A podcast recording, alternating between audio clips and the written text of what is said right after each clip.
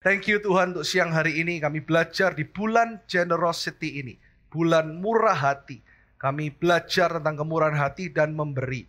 Jadikan jemaat ini jemaat yang transparan, integritasnya benar-benar terjaga dan selalu memuliakan Yesus itu yang paling penting. Sembunyikan kami semua di balik salibmu di dalam nama Yesus. Yang percaya katakan amin. Bulan ini nanti sampai akhir bulan temanya generosity. Katakan generosity. Ya, murah hati. Jadi kita akan terus belajar tentang kemurahan hati.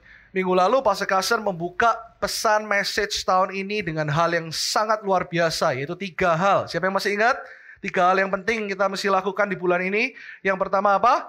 Berpuasa. Berpuasa hanya bulan ini. Tapi yang dua, kita harus terus ingat sebagai anak Tuhan, kita harus terus apa? Berdoa dan memberi, giving. ya. Dan saya akan membahas tentang givingnya.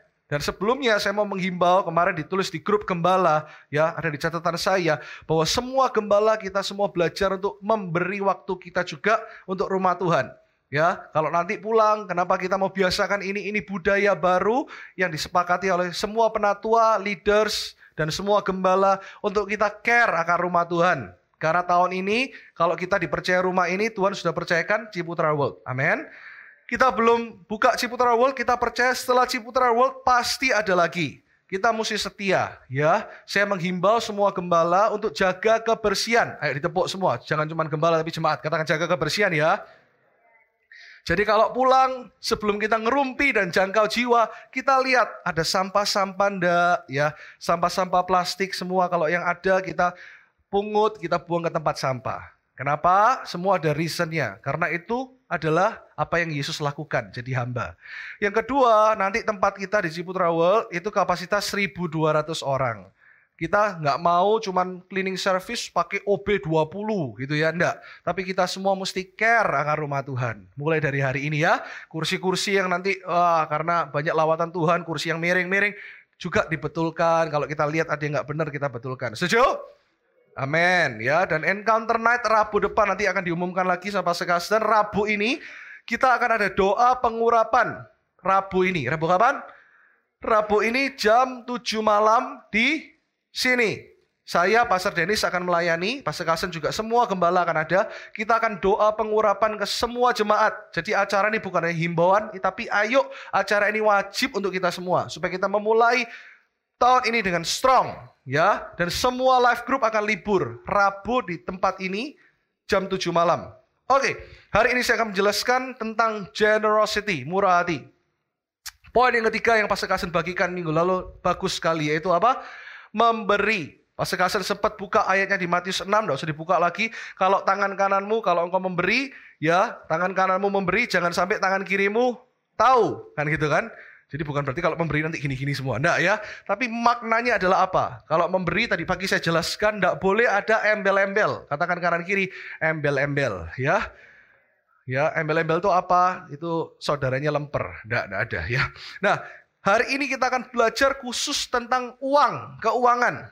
Ya, karena poinnya minggu lalu memberi adalah ngomong soal keuangan. Saya terus berdoa dan Tuhan bilang saya harus jelaskan ini supaya jemaat memulai tahun ini dengan motivasi yang benar. Dengan motivasi dan melihat uang itu dengan benar. Nanti saya akan munculkan poin kapan pun roh kudus mau muncul akan ada tiga poin penting. Seharusnya uang digunakan untuk apa? Harta duniawi ternyata spesifik ditulis di Lukas 16 harus difungsikan untuk apa? Nanti kita akan mengerti itu sama-sama. Kita buka dulu ayatnya di Lukas 16 ayat 10 mulai dari sini. Ya, kita harus belajar kalau baca firman sesuai dengan konteksnya. Tadi PAW ngomong pastor, hari ini diiringi enggak? Kalau pastor biasa khotbah selalu tentang iman dan sebagainya diiringi ya. Tapi hari ini lebih pengajaran, jadi semua harus melek karena ini belajar tentang keuangan. Dan Lukas 16 ini kita kalau baca ayat ini kita sering salah artikan. Kita baca dulu sama-sama ya dengan suara yang keras. Yang yang setuju katakan ye. Ya, kurang keras. Yang setuju katakan ye ye. Amin. Ya, satu, dua, tiga. Barang siapa setia dalam perkara-perkara kecil, ia setia juga dalam perkara-perkara besar. Dan barang siapa tidak benar dalam perkara-perkara kecil, ia tidak benar juga dalam perkara-perkara besar. Tahan dulu di sini. Kita suka dengar khotbah ayat ini Wah, kalau Anda setia dengan perkara kecil, nanti Anda akan dapat perkara besar. Sering ya dikotbahkan. Berarti kalau Anda sekarang karyawan atau Anda sekarang staff, kalau Anda setia jadi karyawan, ya masuk enggak telatan kayak jemaat New Life Church yang selalu on time tiap minggu, enggak pernah telat. Haleluya, ya. Anda nanti akan suatu hari akan jadi manajer. Kalau Anda setia jadi manajer nanti oh sebelum manajer supervisor dulu, supervisor satu manajer, manajer naik jadi GM, jadi direktur, lalu nanti jadi CEO. Kita sering dengar itu ya. Setia dengan perkara kecil, ya. Perkara kecil tuh kalau Anda jadi bawahan, nanti Anda akan jadi atasan. Bukan, ayat ini enggak ngomong soal itu. Salah nggak sih Pastor Irwan kalau dikotbahin gitu? Ya nggak salah lah, asal kita jangan ngomong ilmu hermeneutik, itu artinya penafsiran. Kalau kita main tafsir-tafsir salah ya salah kaprah. Tapi kalau ambil ayat kira-kira direlevansikan dalam kehidupan sehari-hari, ya masih boleh lah. Tapi sebenarnya konteksnya ayat 10 ini dan seluruh fatsal Lukas 16 itu jelas yaitu tentang keuangan. Halo? Jadi kita lihat dari ayat yang pertama. Apa sih kok bisa tentang keuangan? Karena judul khotbah saya hari ini adalah Generosity, uh, the story of a shrewd manager. Cerita tentang bendahara yang tidak jujur. Nanti kita akan lihat dari ayat 1 sampai 9 ternyata oh nyambung toh. Perkara kecil ini apa. Jadi kita ngerti dulu ya. Makanya kenapa tahun ini khotbah itu jangan selalu disalah kaprahkan. Wah harus setia, nanti karyawan jadi paling tinggi dan sebagainya. Anda tahu bahwa ketika Tuhan bilang kamu adalah kepala dan bukan ekor. Itu bukan ngomong soal posisi. Tapi itu ngomong soal fungsi. Ngerti maksud saya? Kalau semua mau jadi CEO, siapa yang jadi staffnya? Kalau semua mau jadi gembala senior, siapa jemaatnya? Ngerti?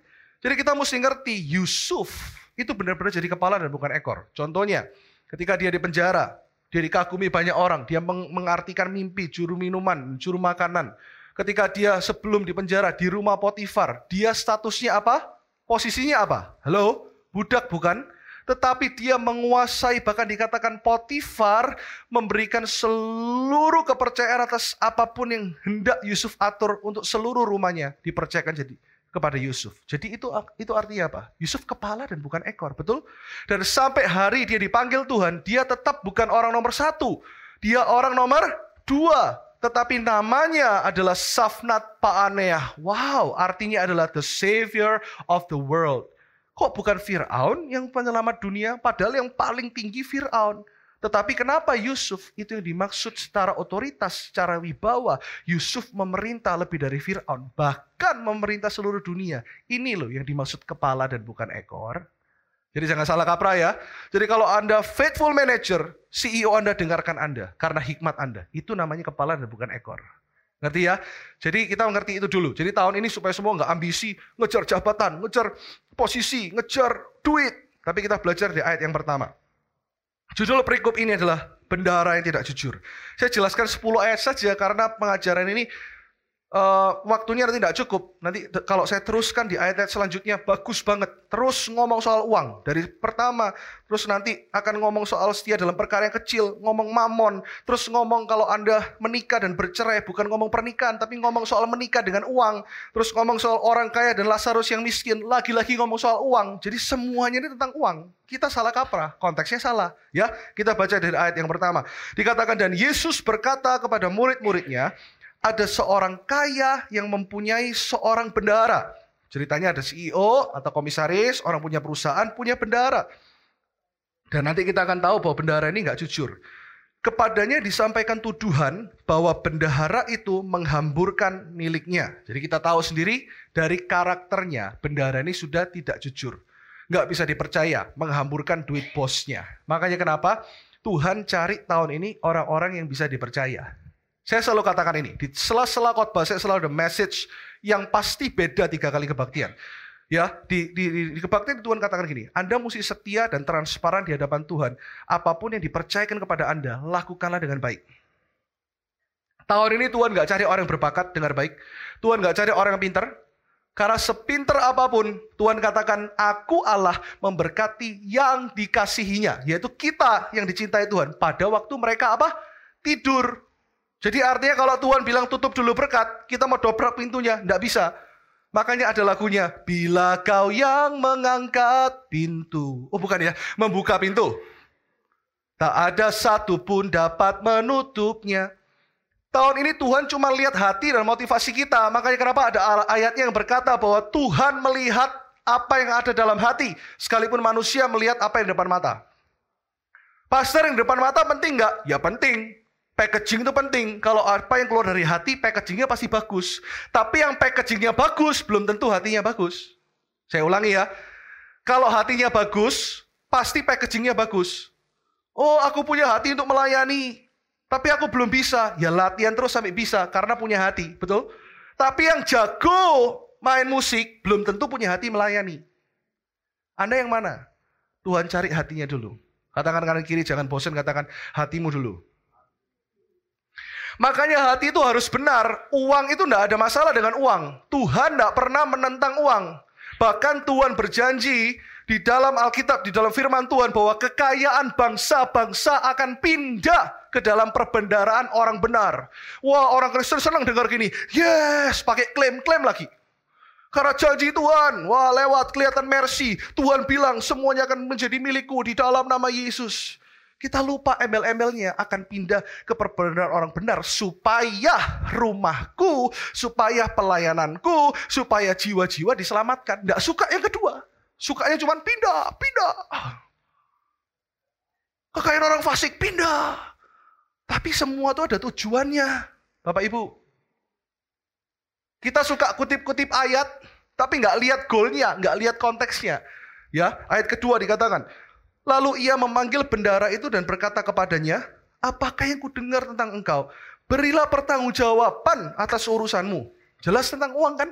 Nanti nyambung ke ayat 10. Kamu nggak jujur, kamu harus tanggung jawab. Percayalah tahun ini, segala sesuatu yang Anda sembunyikan pasti akan terbuka di bawah terang. Katakan amin. Tapi kita bersyukur ya, dibukanya itu di bawah kasih karunia. Kalau hukum Taurat dibuka dosa dilempar batu. Tapi percayalah prinsip New Life Church, salah satu dari value kita adalah integritas. Sekalipun kalau saya ngomong ini, Anda harus mencontoh Yesus. Karena yang 100% punya integritas hanya Yesus. Yang 100% tulus hanya Yesus. Jangan selalu lihat kepada hamba Tuhan lalu kecewa. Dengar berita dikit gini, gereja ini gini, gosip, kecewa. Percuma, kecewa juga rugi sendiri.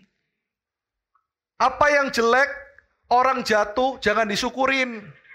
Jatuh malah kapok. Ya jangan. Belajar apa yang mereka salah, perbaiki di generasi kita. Betul?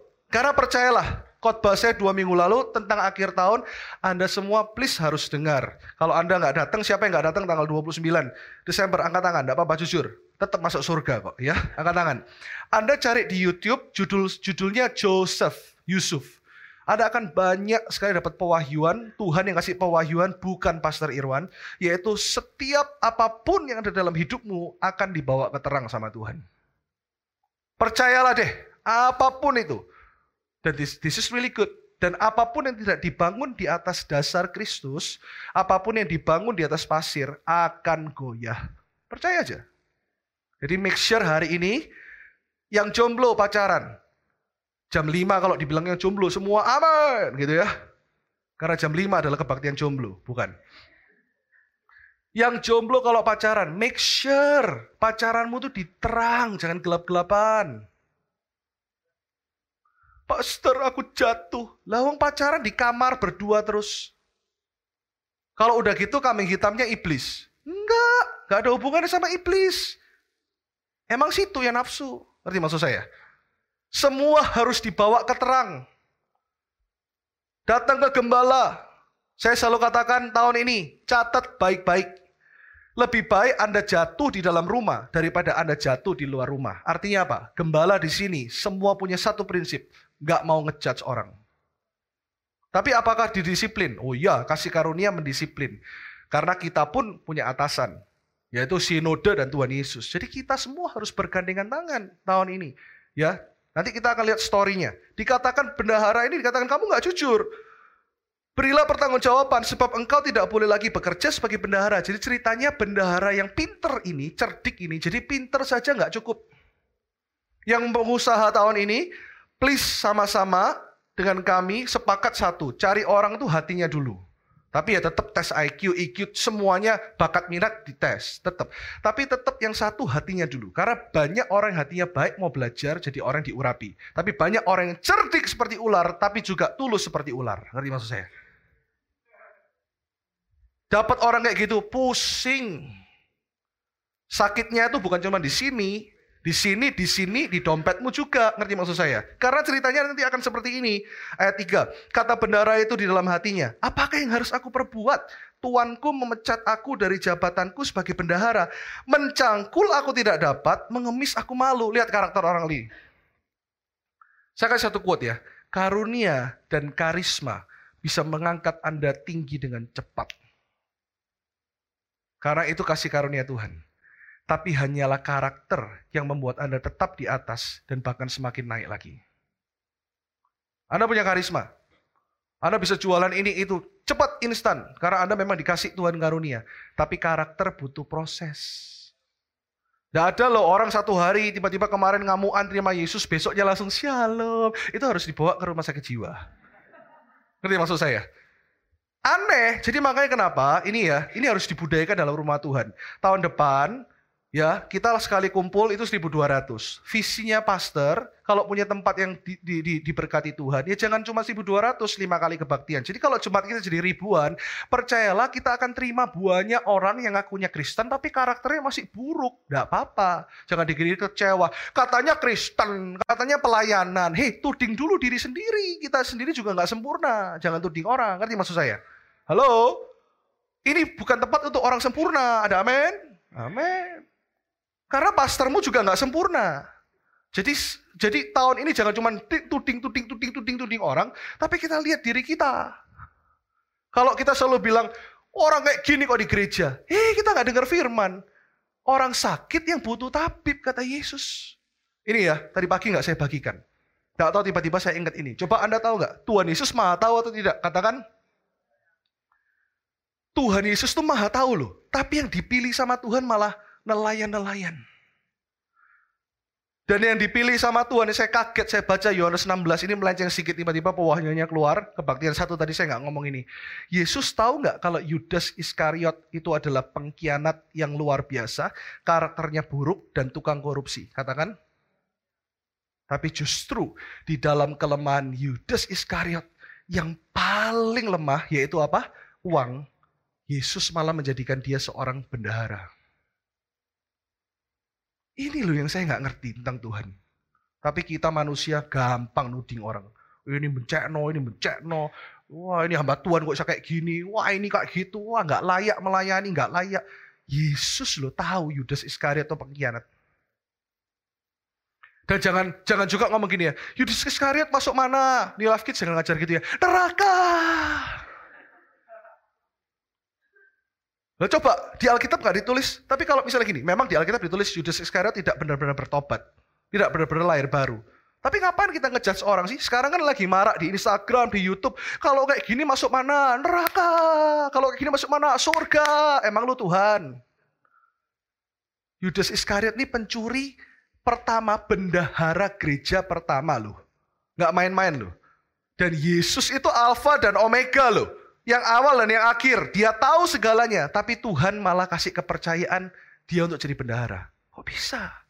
Itulah Tuhan kita Yesus. Selalu ada kesempatan untuk kita bertobat. Amin. Siapakah kita sih ngejudge orang? Katakan kanan kiri, kamu bukan hakim. Kamu ya kamu, namamu siapa gitu kan ya. Ayo katakan kanan kiri, kamu bukan hakim. Tapi kamu jemaat yang setia gitu ya. Ya, nanti saya akan bahas tentang Yudas deh di kebaktian selanjutnya. Ingetin, ingetin ya. Kata bendara itu di dalam hatinya, ya itu tadi sudah. Ayat 3 itu dikatakan gini, bendara itu dipecat bukan malah introspeksi diri, tapi dia malah mikir gini, ya apa caranya? Bahasa aslinya gini, orang ini karakternya buruk dan dia gengsi. Dia pegang uang, dia berkuasa, tidak dipercaya, dia malah mikir. Aku mau nyangkul lagi susah, mau ngapain lagi susah, mendingan aku bohongin orang. Hati-hati. Ya, dengan karakter orang. Makanya kenapa dua minggu lalu saya ngomong tapi saya ingetin lagi. Kalau Anda berbisnis atau mau kongsian, atau mau cari staff yang dalam posisi-posisi penting, Anda harus ajak makan keluarganya. Anda mesti tahu kalau seorang suami, Anda mesti lihat istrinya, lihat bagaimana orang ini perlakukan istri dan anak-anaknya. Karena karakter itu penting. Katakan karakter itu penting. Aku tahu apa yang akan aku perbuat ayat 4. Supaya apabila aku dipecat dari jabatanku sebagai bendara, ada orang yang akan menampung aku di rumah mereka. Ini maunya enak itu instan. Hari ini kan hari-hari dunia idol, X Factor. Kecuali The Voice enggak, soalnya ada yang ikut di sini. Ngerti maksud saya? Orang maunya instan, ya. Enggak ada yang instan kecuali mie instan. Dia mikir, Ya apa caranya? Ayat 5. Lalu ia memanggil seorang demi seorang yang berhutang kepada tuannya. Katanya kepadanya yang pertama, berapakah hutangmu kepada tuanku? Jawab orang itu, 100 tempayan minyak. Lalu katanya kepada orang itu, inilah surat hutangmu, duduklah dan buat surat hutang lain sekarang juga. 50 tempayan saja. Kemudian ia berkata kepada yang kedua, demikian. Lihat, jadi ini bendara. Ini contohnya misalnya bendara yang dipecat tadi. Ini yang melayani companion hari ini Erikson ini ceritanya bosnya ya. Jadi saya dipecat sama bosnya, saya nggak malah mikir untuk koreksi diri, tapi dia malah mikir apa yang bisa aku curi dari dia. Jadi ini ini nggak dijelaskan secara Alkitab tuh, oh ini ada softwarenya, ini accounting enggak, tapi ini kita bayangin sendirilah ya. Ya, dia saya ini waktu dipecat saya punya nota asli, saya bisa tiru tanda tangan dia, saya bisa buka cek ya. PT-nya namanya eh, PT Nusa Lintas Cakrawala NLC gitu ya. Nggak ada yang gitu di sini ya. Terus saya ngomong sama Pak Karsten ya. Pastor Karsten ini orangnya utang sama dia 100. Saya ngomong, "Eh, Bro. Aku punya nota yang persis loh. Bosku ini kaya. Piutangnya akeh. Yang belum bayar sak gebyok. Nah, kalau zaman sekarang komputer loh. 2000 data database utang sama kamu. Wah, berarti duitnya banyak sekali ya. Terus saya ngomong, kalau kamu utang sama dia 100, tulis aja 50. Nah terus, dia kan mikir, loh enggak apa-apa, 50-nya anggap aja 100 pikul gandum atau tadi yang di 100 pikul apa 100 buli-buli minyak dan sebagainya itu kalau satu anggap aja nilainya 1 miliar. 100 berapa? 100 miliar kan? Kalau tulis separuh, kalau 1500 ya berapa? 50 miliar. Enggak usah, yang 50 miliarnya kamu gak usah bayar. Jadi apa? Tak korting wis 25 M lah buat aku. Lumayan tuh diskon 25 miliar. Itu yang dilakukan bendara ini. Makanya kenapa nanti kita akan lihat. Dikatakan kamu dengan perkara kecil aja nggak bisa. Uang itu perkara kecil loh. Tapi kamu nggak bisa jujur. Terus ya lanjut. Dikatakan lalu dia memanggil seorang demi seorang ya ayat-ayat jadi ini 100 dicuani 50 ya. Ya enggak 50 mungkin dia enggak mau kalau tak suruh bayar 50 ke saya. Apa untungnya kan gitu kan? Ya tak bayar aja 25, 50 jadi 75. Jadi harusnya 100 dibayar 75. Wis gitulah pokoknya. Itu kayalan saya. Ya toh? Kan kira-kira kayak gitu. Terus ayat 6 dikatakan ayat 6. Oh sudah. Oh ya wis ya, ya oke. Okay. Oke, okay, ya jawab orang itu 100 tempayan minyak lalu katanya kepada orang itu, ya toh dibuat 50. Oke, okay, ayat 7. Senengnya loh kalau pastornya salah. Ya ayat 7, ayat 7. Kemudian ia berkata kepada yang kedua. Jadi bujuk orang lagi. Ya, karena dia kemarin habis mematahkan sapu kan gitu kan ya. Dua, tiga minggu lalu kan. Ya, dikatakan, berapa hutangmu sama bos Erikson? Jawab orang itu, 100 pikul gandum. Katanya kepada orang itu, inilah surat hutangmu. Persis loh notanya semua, tanda tangannya juga. Buat yang lain deh Erikson nggak mungkin ingat. Lalu Tuhan itu memuji bendara yang tidak jujur itu. Lihat, 180 pikul. Cuan dia bayar cuma 80. Sepuluhnya masuk kantong Eke. Jadi dia bisa hidup dengan uang itu. Dikatakan ayat 8 lalu Tuhan itu memuji bendahara yang tidak jujur itu. Kita kadang bingung ayat di dalam bahasa Indonesia-nya. Tuhan itu itu kan juga gambaran pimpinan, gambaran Bapa di sorga, gambaran Tuhan. Kok Tuhan itu bisa memuji ya? Karena ia telah bertindak dengan cerdik. Sebab anak-anak dunia ini lebih cerdik. Anak-anak dunia ini ngomong soal bendara yang tidak jujur tadi. Terhadap sesamanya daripada anak-anak terang. Nah kita sekarang lihat konteksnya. Maksudnya ayat ini apa? Poin yang pertama dulu. Poin yang pertama adalah gini. Uang dan harta bukanlah tujuan akhir. Kalau kita terus lihat uang dan harta tujuan akhir, bisa nggak kaya? Di dunia kita bisa kaya. Tapi hidup kita nggak akan pernah bermakna kalau kita lihat uang selalu tujuan akhir. Kalau posisi jabatan itu semua tujuan akhir, percayalah, saya banyak lihat orang yang kaya, punya segalanya, tapi hidupnya kosong. Trust me. Kaya, masuk Forbes, kekayaannya berapa, gak bisa dihitung mau beli mau beli uh, keropok aja Surabaya bisa banjir dengan keropok gitu kan kira-kira ya. Aku lapar, makan apa pecel, mau beli apa peyek, beli seberapa, sakarepmu. Itu kalau beli sakarepmu tuh Surabaya banjir. Jadi ngerti maksud saya? Tapi tetap hidupnya kosong. Ada orang yang kerja terus. Alkitab berkata, tapi tidak menuai apa-apa. Karena Alkitab bilang apa? Karena segala sesuatu ditentukan oleh pekotbah bilang gitu. Nasib. Itu juga nggak benar. Bahasa Indonesia ngomong nasib, bukan bahasa aslinya. Orang bisa berlari, kamu bisa berlari cepat, tapi kamu nggak menang. Kamu bisa paling berhikmat, tapi kamu nggak kaya. Karena segala sesuatunya ditentukan oleh Tuhan. Itu bahasa aslinya. Jadi tujuan akhir kita harus selalu Kristus. Makanya kenapa Tuhan berkata, akulah Alfa dan Omega. Prioritas tahun ini jangan katakan uang tujuan yang pertama itu jelas-jelas salah. Tapi orang Kristen banyak ngomong gini, enggak yang pertama itu Yesus pastor. Tuhan Yesus. Gitu ya. Kalau dulu saya sekolah minggu, oma saya pendidikan Belanda kalau ngomong Yesus itu Yesus. Gitu ya. Uh, mau Sondah School ya. Sekarang makanya saya enggak kasih nama Sondah School. Sondah School sekolah minggu kan jelek. Sekarang namanya New Life Kids Church. Karena dulu kalau saya disuruh sonda school, saya mendingan sonda Remon, Doraemon maksudnya.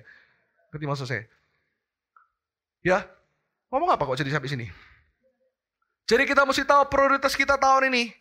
Jangan cuma nomor satu Tuhan Yesus, nomor dua apa? Kalau sudah menikah pasti bilang, of course keluarga, pastor nomor dua.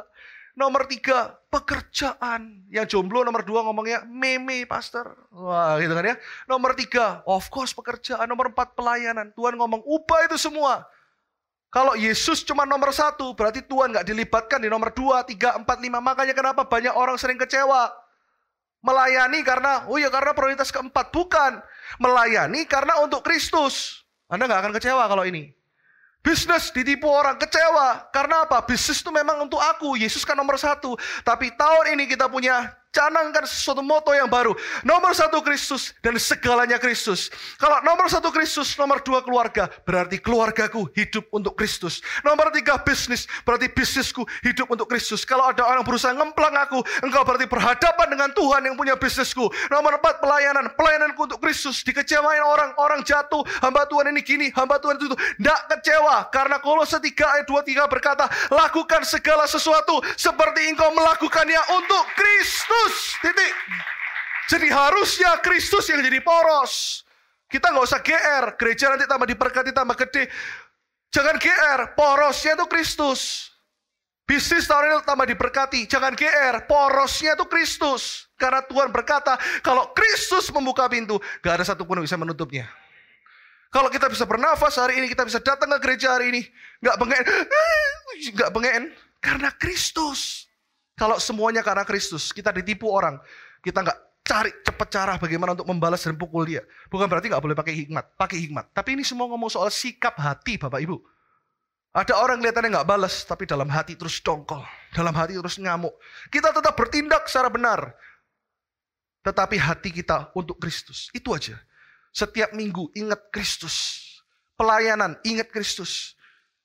Ada lagunya toh? Aku mau makan, aku ingat Kristus. Rumah tanggaku juga untuk Kristus. Anda nggak akan kecewa. Jadi uang dan keuntungan bukanlah tujuan akhir. Nah sekarang kita lihat konteksnya. Kenapa ayat 9 kok kelihatan dipuji? Kita lihat di bahasa Inggrisnya. Kita buka NIV dulu. Saya bacakan ya. The master commanded. Bos ini ngomong. The dishonest manager, bendahara yang tidak jujur, because he had acted shrewdly. Nah jelas. Jadi bos ini, ya tadi kan bosnya bendahara ini, ya, yaitu CEO-nya, ya Tuhan memuji, bukan memuji dengan baik, tapi Tuhan ngomong gini, Tuhan itu kan jujur. Tuhan ngomong gini, memang orang ini dalam tanda kutip cerdik. Tapi yang dimaksud shrewdly di sini bukan cerdik dalam positif. Makanya bahasa Indonesia-nya bingung. Banyak jemaat tanya saya, kayak gini kok Tuhan bilang cerdik? Bahasa aslinya, orang ini licik. Tuhan tuh bukan memuji, oh Ciami. Bukan, Tuhan ngomong, oh iya iya. Memang orang ini licik. Tapi apa yang Tuhan bilang?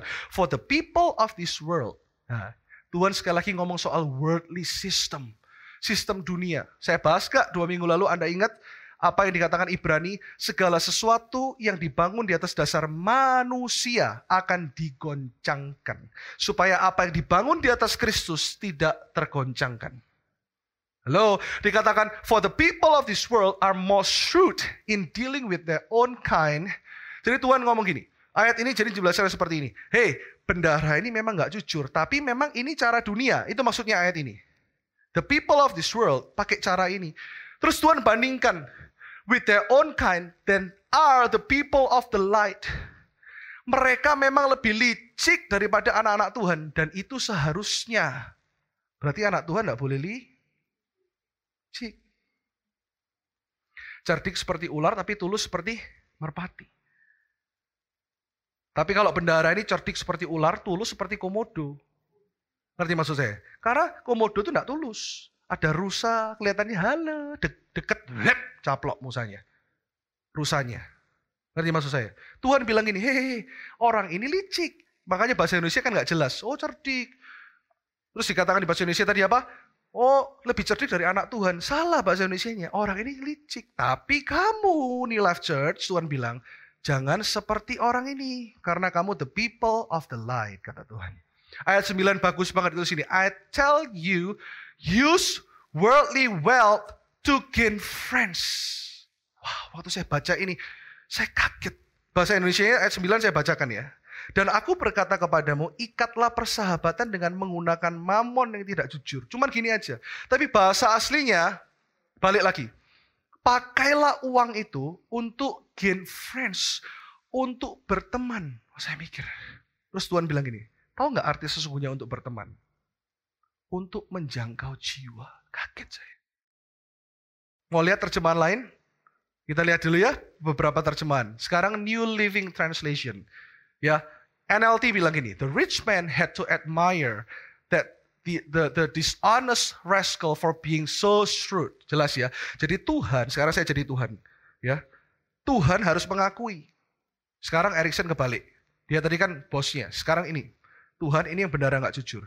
Aku harus mengakui. Oh memang caramu ini licik ya. Bahasa Indonesia-nya mungkin salah. Memuji. Oh caramu ini memang licik. Kata Tuhan.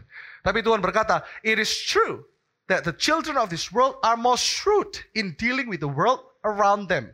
Oh, Tuhan bilang gini, memang cara orang bisnis dunia selalu mengutamakan uang, tujuannya, ketamakannya, inilah dunia. Dan mereka memang lebih licik, dan mereka itu memang licik. Tidak seperti orang-orang benar. Jadi jelas, orang benar tidak boleh licik. Boleh berhikmat, tapi tidak boleh licik. Terus ngomong gini, ya, here's the lesson. Ini pelajarannya. Hei orang benar, ini sekarang ngomong sama kita. Orang benar, use your worldly resources to benefit others and make friends. Wow, jadi kalau kita baca Alkitab tuh kaya. Beberapa terjemahan terus ngomong jiwa-jiwa. Orang lain, orang lain, orang lain. Tuhan bilang gini, hei orang benar, boleh gak jadi kaya? Boleh. Boleh gak berkelimpahan? Boleh. Kita juga salah. Kalau kita terima good news, pasti ada kelimpahan. Prinsip kerajaan surga bilang apa? Kalau rajin, Anda pasti diberkati. Itu prinsip universal. Makanya kenapa jangan Anda bingung. Ada orang rajin tapi ateis, gak kenal Tuhan. Tapi rajinnya minta ampun. Udah rajinnya minta ampun, pulitnya minta ampun. Ya pasti punya uang. Ngerti maksud saya? Tapi Tuhan bilang gini, use your worldly resources. Bahasa Indonesianya. Pakai uangmu itu untuk keuntungan orang lain, to benefit others and make friends. Untuk kamu berteman. Kalau Anda mikir, benar tak pastor berteman? Maksudnya pastor apa jiwa-jiwa? Lihat. Terus dikatakan saya lanjutin sedikit. Then, when your possessions are gone, ketika uang itu nggak ada artinya lagi, di sorga nggak ada uang, percayalah, kantinnya Anda mau makan wagyu pun gratis, katakan amin. Anda mau gym, bagi yang suka gym, ya, gymnya di sorga, PT-nya malaikat Gabriel. Gimana nggak gede lu bisepnya? Gratis. Jadi uang nanti di sorga usang, nggak ada uang. When your possessions are gone, they will welcome you to in uh, to an eternal home. Waktu uangmu tuh nggak berarti lagi. Ini maksudnya gini, they will welcome you to an eternal home. Itu artinya gini, upahmu besar di sorga. Ada upah yang lebih besar daripada mamon. Saya bukakan satu lagi yang akan membuat Anda, Benar. Amplified. Terjemahan EMP ngomong soal ini. Amplified Bible. Yang tadi saya tambahkan. Lebih jelas. And I tell you, to make friends for yourself for eternity by means of the wealth of unrighteousness that is use material resources as a way to further the work of God. Jelaskan. Pakai uangmu itu untuk jiwa-jiwa dan pekerjaan Tuhan. So that when it runs out, waktu uangmu itu nggak berarti lagi, they will welcome you to an eternal dwellings. Jadi yang kedua, uang ini harusnya digunakan untuk apa sih pastor? Yang kedua, uang digunakan untuk menjangkau jiwa dan memperbesar kerajaan Tuhan. Katakan amin. Makanya kenapa kita nih mesti tahu yang namanya langkah. Kita nggak boleh ngomong, oh aku kebal soal uang, tenang. Kita mesti belajar. Kadang uang juga jadi masalah di dalam gereja. Nanti maksud saya. Dari awal kita set up a church, peraturan sinode seharusnya, peraturan sinode gereja Betel Indonesia, memperbolehkan untuk gembala mengelola uang. Itu boleh. Tetapi dari awal saya ngomong bersembilan dan ada dua orang, nggak boleh satu, tapi dua orang plus pakai accounting yang bisa audit kita kapan pun, setiap pengeluaran dicatat, dan dua orang ini yang bertanggung jawab atas seluruh keuangan. Karena kita tahu bahwa gereja semakin besar, Tuhan pasti kirimkan uang semakin banyak. Pasti kan? Tapi kita nggak boleh bertengkar karena uang, karena harta, perpecahan, karena aset, nggak boleh. Makanya kenapa kita pun juga harus jaga diri. Jadi maksud saya. Jadi kalau Anda juga adalah orang tua di perusahaan dan sebagainya ini hikmat aja. Mesti atur satu persatu tahu bagiannya masing-masing. Jangan nanti karena uang atau karena harta saudara bertengkar rebutan warisan. Itu sebenarnya semua ditarik simple karena tidak ada komunikasi yang baik. Sebenarnya itu aja. Saya kasih satu quote. God is not against you having money, but God is against money having you. Boleh quote-nya ditampilkan. Tuhan, ini bahasa Indonesia gini, Tuhan nggak anti Anda punya banyak uang. Karena terus terang pekerjaan Tuhan butuh banyak uang. Yes.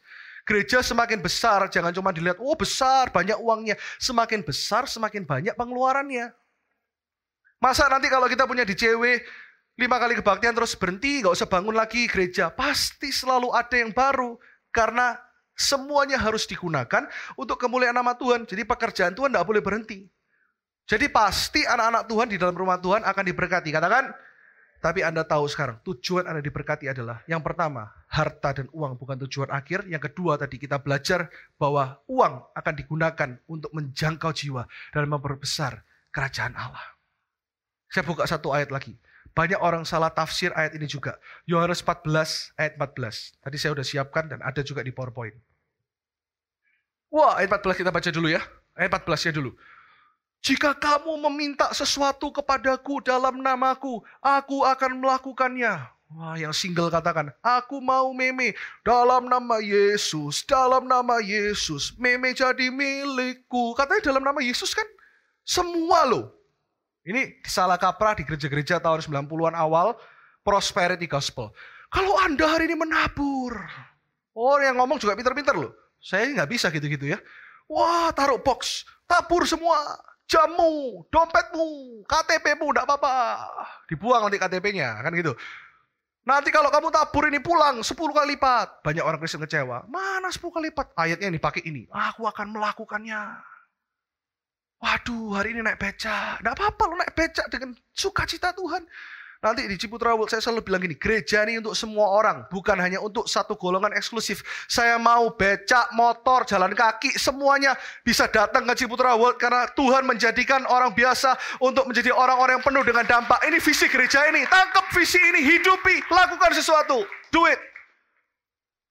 Banyak orang lihat Mercy pulang gereja, Mercy pakai minyak urapan dalam nama Yesus. Ya enggak jadi punyamu Mercy-nya. Ngerti maksud saya? Kecewa. Apa bedanya kalau gitu Tuhan sama Tuhan yang lain? Yesus itu pencipta segalanya. Kita harus tahu berkat yang paling besar adalah Kristus sendiri. Bukan Kristus tambah mercy, Kristus tambah cabang baru, Kristus. Tidak ada. Berkat yang paling sempurna itu Kristus. Yes and amin. Dia segala-galanya. The hope of glory. Keselamatanmu itu berkat yang paling sempurna. Itu dulu Anda harus tahu. Kalau cuma jadi Kristen yang cari berkat mujizat akan kecewa. Ayat itu dipakai untuk klaim-klaim. Bahkan ada yang punya jodoh, di, mau, mau tembak orang, ditolak, datang ke rumahnya, diurapi. Nanti pokoknya meme jadi milikku. Begitu meme kawin, dia jadi gila. Ngerti maksud saya? Klaim-klaim sembarangan. Ngerti nggak maksud ayat ini? Jika kamu meminta sesuatu kepadaku dalam namaku, aku akan melakukannya. Tuhan reveal ayat ini begitu wow. Tahu nggak ini konteksnya apa? Ayat 12. Kita belajar. Aku berkata kepadamu New Life Church, sesungguhnya barang siapa percaya kepadaku, ia akan melakukan juga pekerjaan-pekerjaan yang aku lakukan. Stop di sini dulu. Pekerjaan-pekerjaan Yesus lakukan itu apa? Jiwa-jiwa. Pekerjaan-pekerjaan Yesus lakukan itu selalu apa? Pertobatan. Jelas ya? Pekerjaan-pekerjaan yang aku lakukan. Dan dikatakan bahkan pekerjaan-pekerjaan yang lebih besar daripada itu. Ini ngomong soal pelayanan, misionari, pekerjaan Tuhan. Sebab aku pergi kepada Bapa. Jadi jelaskan, ketika aku pergi kepada Bapa, ular sengat mau tidak akan mematikanmu. Engkau akan tumpang tangan seorang sakit dan sembuh. Ini yang dimaksud dari ayat ini 13. Dan apa juga yang kamu minta dalam namaku, aku akan melakukannya supaya Bapa dipermuliakan di dalam anak. Jadi jika kamu meminta pekerjaan Tuhan itu di dalam namaku, kalau semua yang kita minta berhubungan dengan Kristus, jiwa-jiwa, misionari, Aku akan melakukannya di dalam namaku. Ini ngomong soal gereja Tuhan, ini ngomong soal pertobatan, ini soal ngomong soal kebangunan rohani, bukan ngomong soal minta apa pun tuh uang. Ngerti konteksnya ya? Aku akan melakukannya di dalam namaku. Makanya kenapa terbukti nggak? Satu dua bulan yang lalu kami cukup sedih karena Reverend Reinhard Bongke. Dia adalah orang Jerman. Jermannya pelan, Jerman. Supaya orang Jerman tidak GR. Nah, nah ya. Reinhard Bongke tercatat menyelamatkan 79 juta jiwa yang tercatat 79 juta. Belum yang nggak tercatat. Sekarang ini dinobatkan dia adalah the greatest evangelist yang pernah hidup. Nanti saya berdoa ada banyak di New Life Church yang lebih dari itu. Melalui pekerjaanmu, Bukan hanya berkhotbah seperti Rehat Bongki. Sudah terbukti nggak kalau Rehat Bongki melakukan pekerjaan yang lebih besar dari murid Yesus sendiri? Petrus mungkin menobatkan nggak sampai satu juta orang. Tapi Rehat Bongki menobatkan 79 juta orang. Ini loh ayat ini ngomong. Church, kamu akan melakukan pekerjaan-pekerjaan yang besar demi namaku. Jadi yang terakhir, yang ketiga. Jadi ngerti konteks ayat ini? Jadi jangan suka pakai ayat comot klaim. Klaim nggak terjadi kecewa. Pakai ayat klaim nggak terjadi mundur. No, kita harus tahu konteksnya. Dan yang terakhir, ayat uh, poin yang ketiga, berkuasalah atas uang dan bukan uang yang menguasai Anda. Amin. Dan ayat 10. Lalu setelah Tuhan ngomong ini semua, ayat 9 Tuhan ngomong pakai hartamu untuk membangun kerajaan sorga, untuk make friends. Tadi saya sudah bukakan untuk siapa itu? Jiwa-jiwa pekerjaan Tuhan. Baru Tuhan ayat 10 bilang ini. Barang siapa setia dalam perkara-perkara kecil. Jadi buat Tuhan perkara kecil ini apa? Uang. Hari ini kita menempatkan uang perkara besar ya. Tapi tempatkanlah uang dalam perkara yang kecil.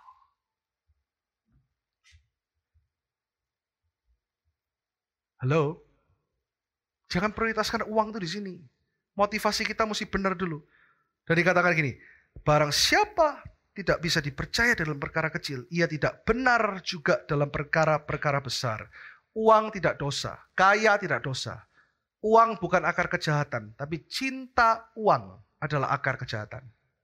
The love of money. Ayat 11 boleh ditambahkan. Baru dikatakan gini, jadi jikalau kamu tidak setia dalam hal mamon yang tidak jujur, siapakah yang akan mempercayakan kepadamu harta yang sesungguhnya? Harta sesungguhnya itu apa? Kesetiaan, buah-buah roh, keluargamu diberkati.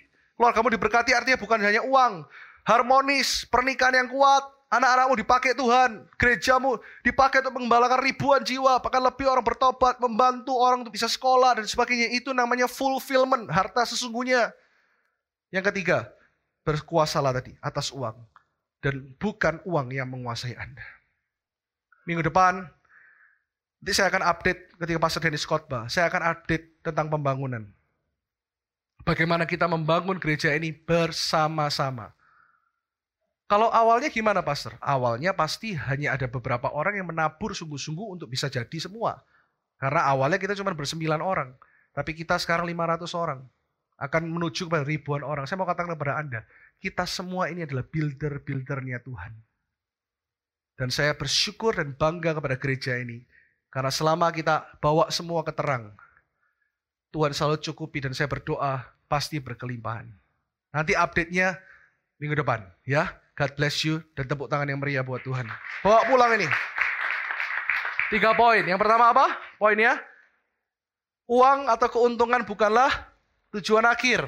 Yang kedua, ayat 9 tadi, uang digunakan untuk menjangkau jiwa dan memperbesar kerajaan Allah. Yang terakhir, tepuk kanan kiri, berkuasalah atas uang dan bukan uang yang menguasai Anda.